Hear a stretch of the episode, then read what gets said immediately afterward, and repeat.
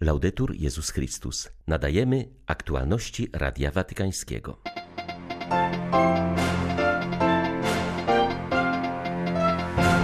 Laureat pokojowej Nagrody Nobla Dmitrij Muratow podczas zakończonego dziś Światowego Zjazdu Katolickiego Stowarzyszenia Komunikacji Signis odsłaniał mechanizmy rosyjskiej propagandy.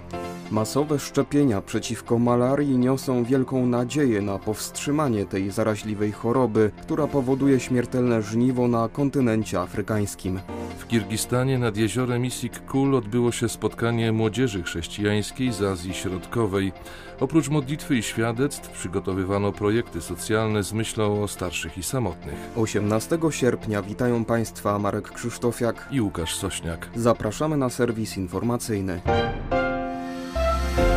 Dziś w Seulu zakończył się kongres Międzynarodowego Katolickiego Stowarzyszenia Komunikacji Społecznej Signis na temat pokoju w świecie cyfrowym.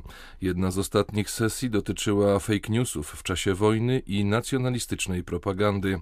Aby umieć rozróżniać prawdę od propagandy, musimy wiedzieć, w jaki sposób ta ostatnia powstaje, powiedział w swoim przemówieniu rosyjski dziennikarz opozycyjny Dmitrij Muratow. Redaktor naczelny prodemokratycznego pisma Nowaja Gazeta, które jest obecnie zawieszone przez władze, podzielił się swoimi doświadczeniami z pracy w rosyjskich mediach. Jak podkreślił, zostały one niemal całkowicie zniszczone. Rząd ma monopol na przekazywanie informacji. Wielu niewygodnych dziennikarzy musiało opuścić kraj. Choć w Rosji szacuje się, że 10 milionów ludzi jest przeciwko wojnie na Ukrainie, na ich zdanie nie ma miejsca w przestrzeni publicznej.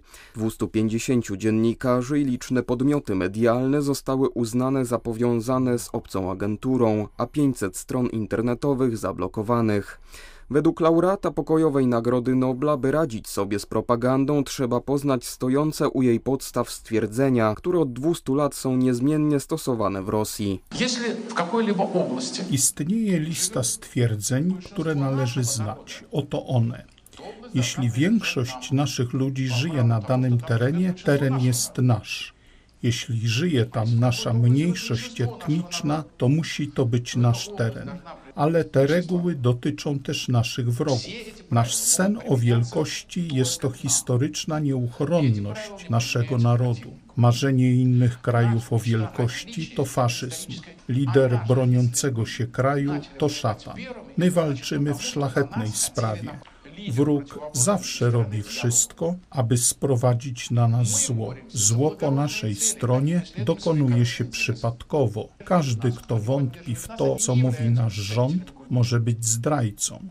Widząc stosowanie tych niezmiennych zasad w zachowaniu propagandystów, można w pełni rozumieć, jak ona powstaje. Jest jeszcze jeden ważny punkt. Teraz rosyjska propaganda oswaja ludzi z myślą, że wojna nuklearna jest możliwa. O tym musimy wszyscy dyskutować. Inaczej niedługo znajdziemy się w sytuacji, gdzie nikt tego nie zakwestionuje. Co najmniej siedem osób zginęło, a kilkanaście zostało rannych w wyniku ostrzału rakietowego dzielnic mieszkalnych Charkowa, który miał miejsce ostatniej doby. Mer miasta poinformował, że rosyjskie wojsko ostrzelało kilka cywilnych budynków, które częściowo się zawaliły i stanęły w płomieniach. Najbardziej boli mnie zniszczenie internatu dla osób z wadami słuchu, które nawet nie słyszały nadlatującej rakiety, powiedział w codziennym orędziu arcybiskup Światosław Szewczuk. Kontynuując rozważania na temat praw człowieka, zwierzchnik ukraińskich grekokatolików podkreślił, że we współczesnym świecie wiele mówi się o prawach, ale zdecydowanie za mało o obowiązkach. Swoje prawa i obowiązki mają nie tylko poszczególni ludzie, ale i całe narody, podkreślił arcybiskup Szewczuk.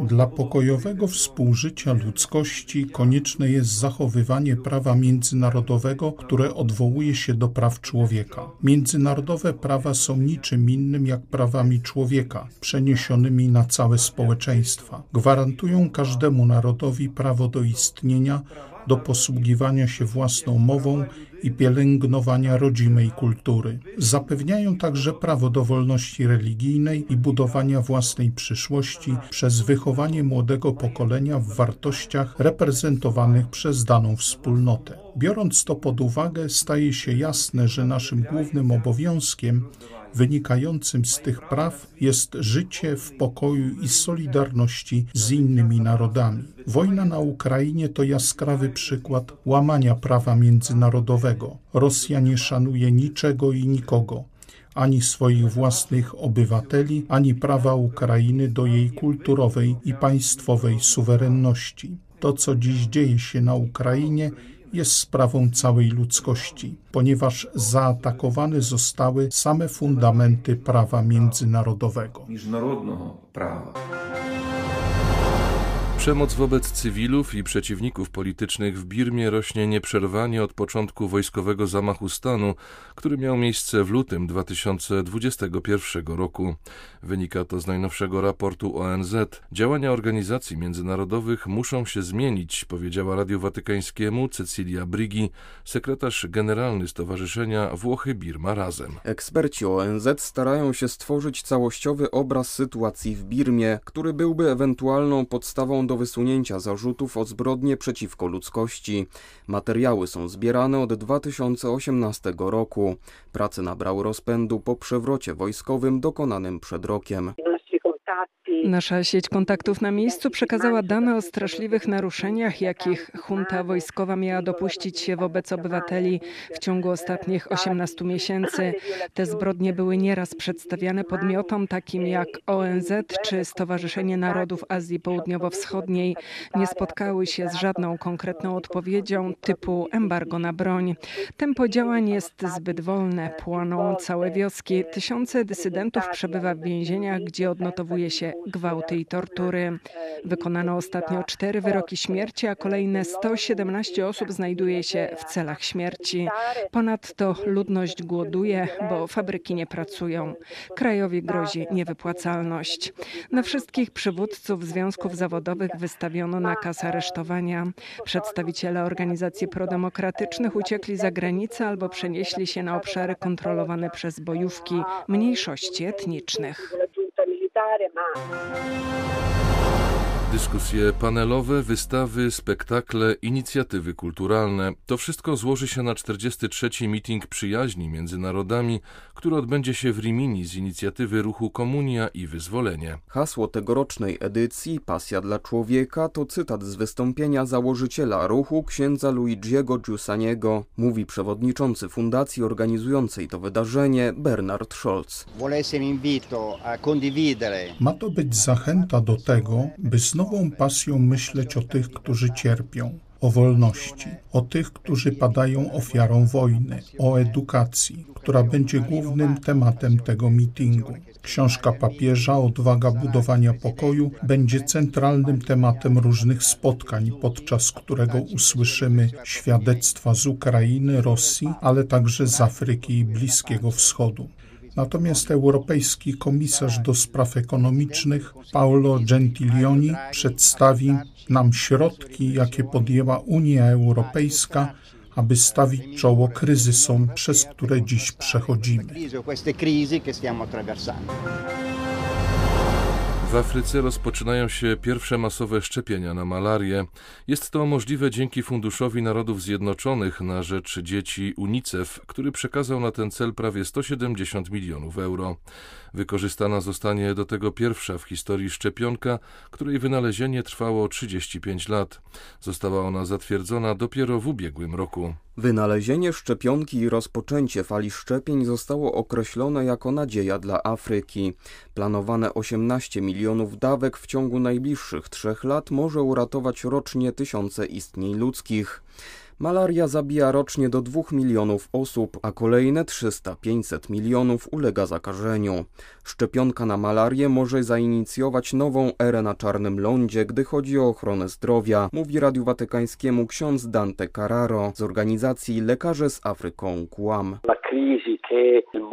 Kryzys, który przeżywa świat, mocno ciąży na kontynencie afrykańskim. Zapowiedź 18 milionów dawek szczepionki jest dla nas wspaniałą informacją.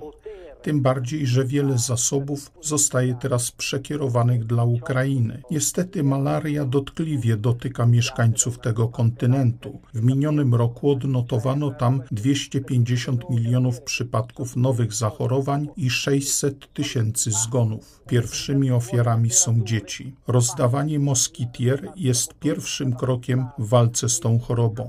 Uczymy matki, jak mają chronić dzieci przed ukąszeniem komara, by nie doszło do zakażenia dziecka. To pomaga, ale wynalezienie i dystrybucja szczepionki ma naprawdę nieocenione znaczenie.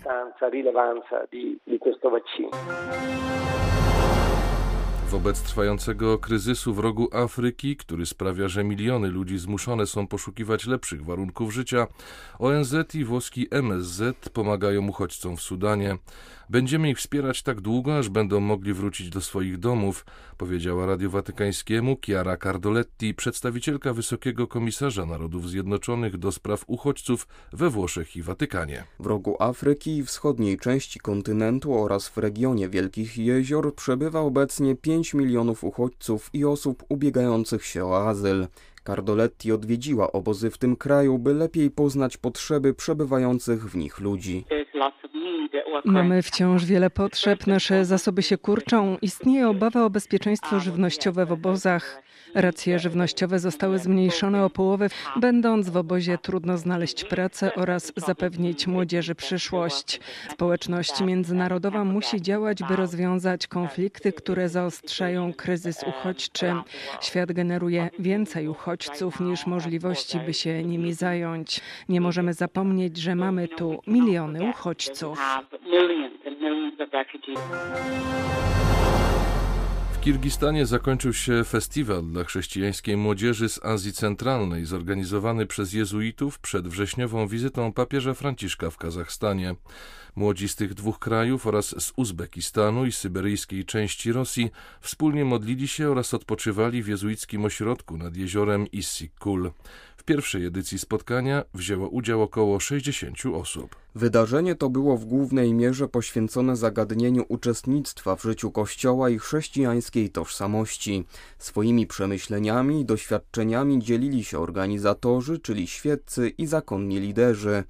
W programie znalazły się także prace w grupach, podczas których uczestnicy przygotowywali projekty socjalne dla wybranych parafii, mówi jeden z organizatorów spotkania, ojciec Rafał Bulowski. Jestem przekonany, że dla młodzieży było to wielkie wydarzenie w sensie wiary, ponieważ katolicy i w ogóle chrześcijaństwo jest tutaj w znacznej mniejszości, więc spotkanie z ludźmi, którzy podzielają naszą wiarę, jest bardzo częstym wydarzeniem. To było takie święto i wolności, i radości, i wiary dla młodych katolików. Festiwal, mamy nadzieję, będzie mogło być kontynuowane co roku. W tym roku głównym tematem było skonfrontowanie młodych chrześcijan katolików z pytaniem o, o tożsamość, o tożsamość chrześcijańską, żyjąc tutaj w centralnej Azji, o to, co to oznacza być kościołem dla nas dzisiaj, dla młodych. I z różnych stron i w różny sposób opracowywaliśmy wspólnie ten temat w formy warsztatowe i seminaryjne, trochę dzielenia się, ale też projekty. Zaprosiliśmy młodzież do przygotowywania projektów socjalnych, socjalnego służenia w określonych parafiach młodzieży i to okazało się być wulkanem energii dla większości uczestników, bo tutaj rzeczywiście bardzo fajne projekty zrodziły się i dało taką przestrzeń twórczego podejścia do Kościoła i myślenia o Kościele jako o wspólnocie, jako o takiej rzeczywistości żywej, która wnosi coś do tej rzeczywistości, która mało ma wspólnego z chrześcijaństwem. Były to aktualności Radia Watykańskiego. Laudetur Jezus Chrystus.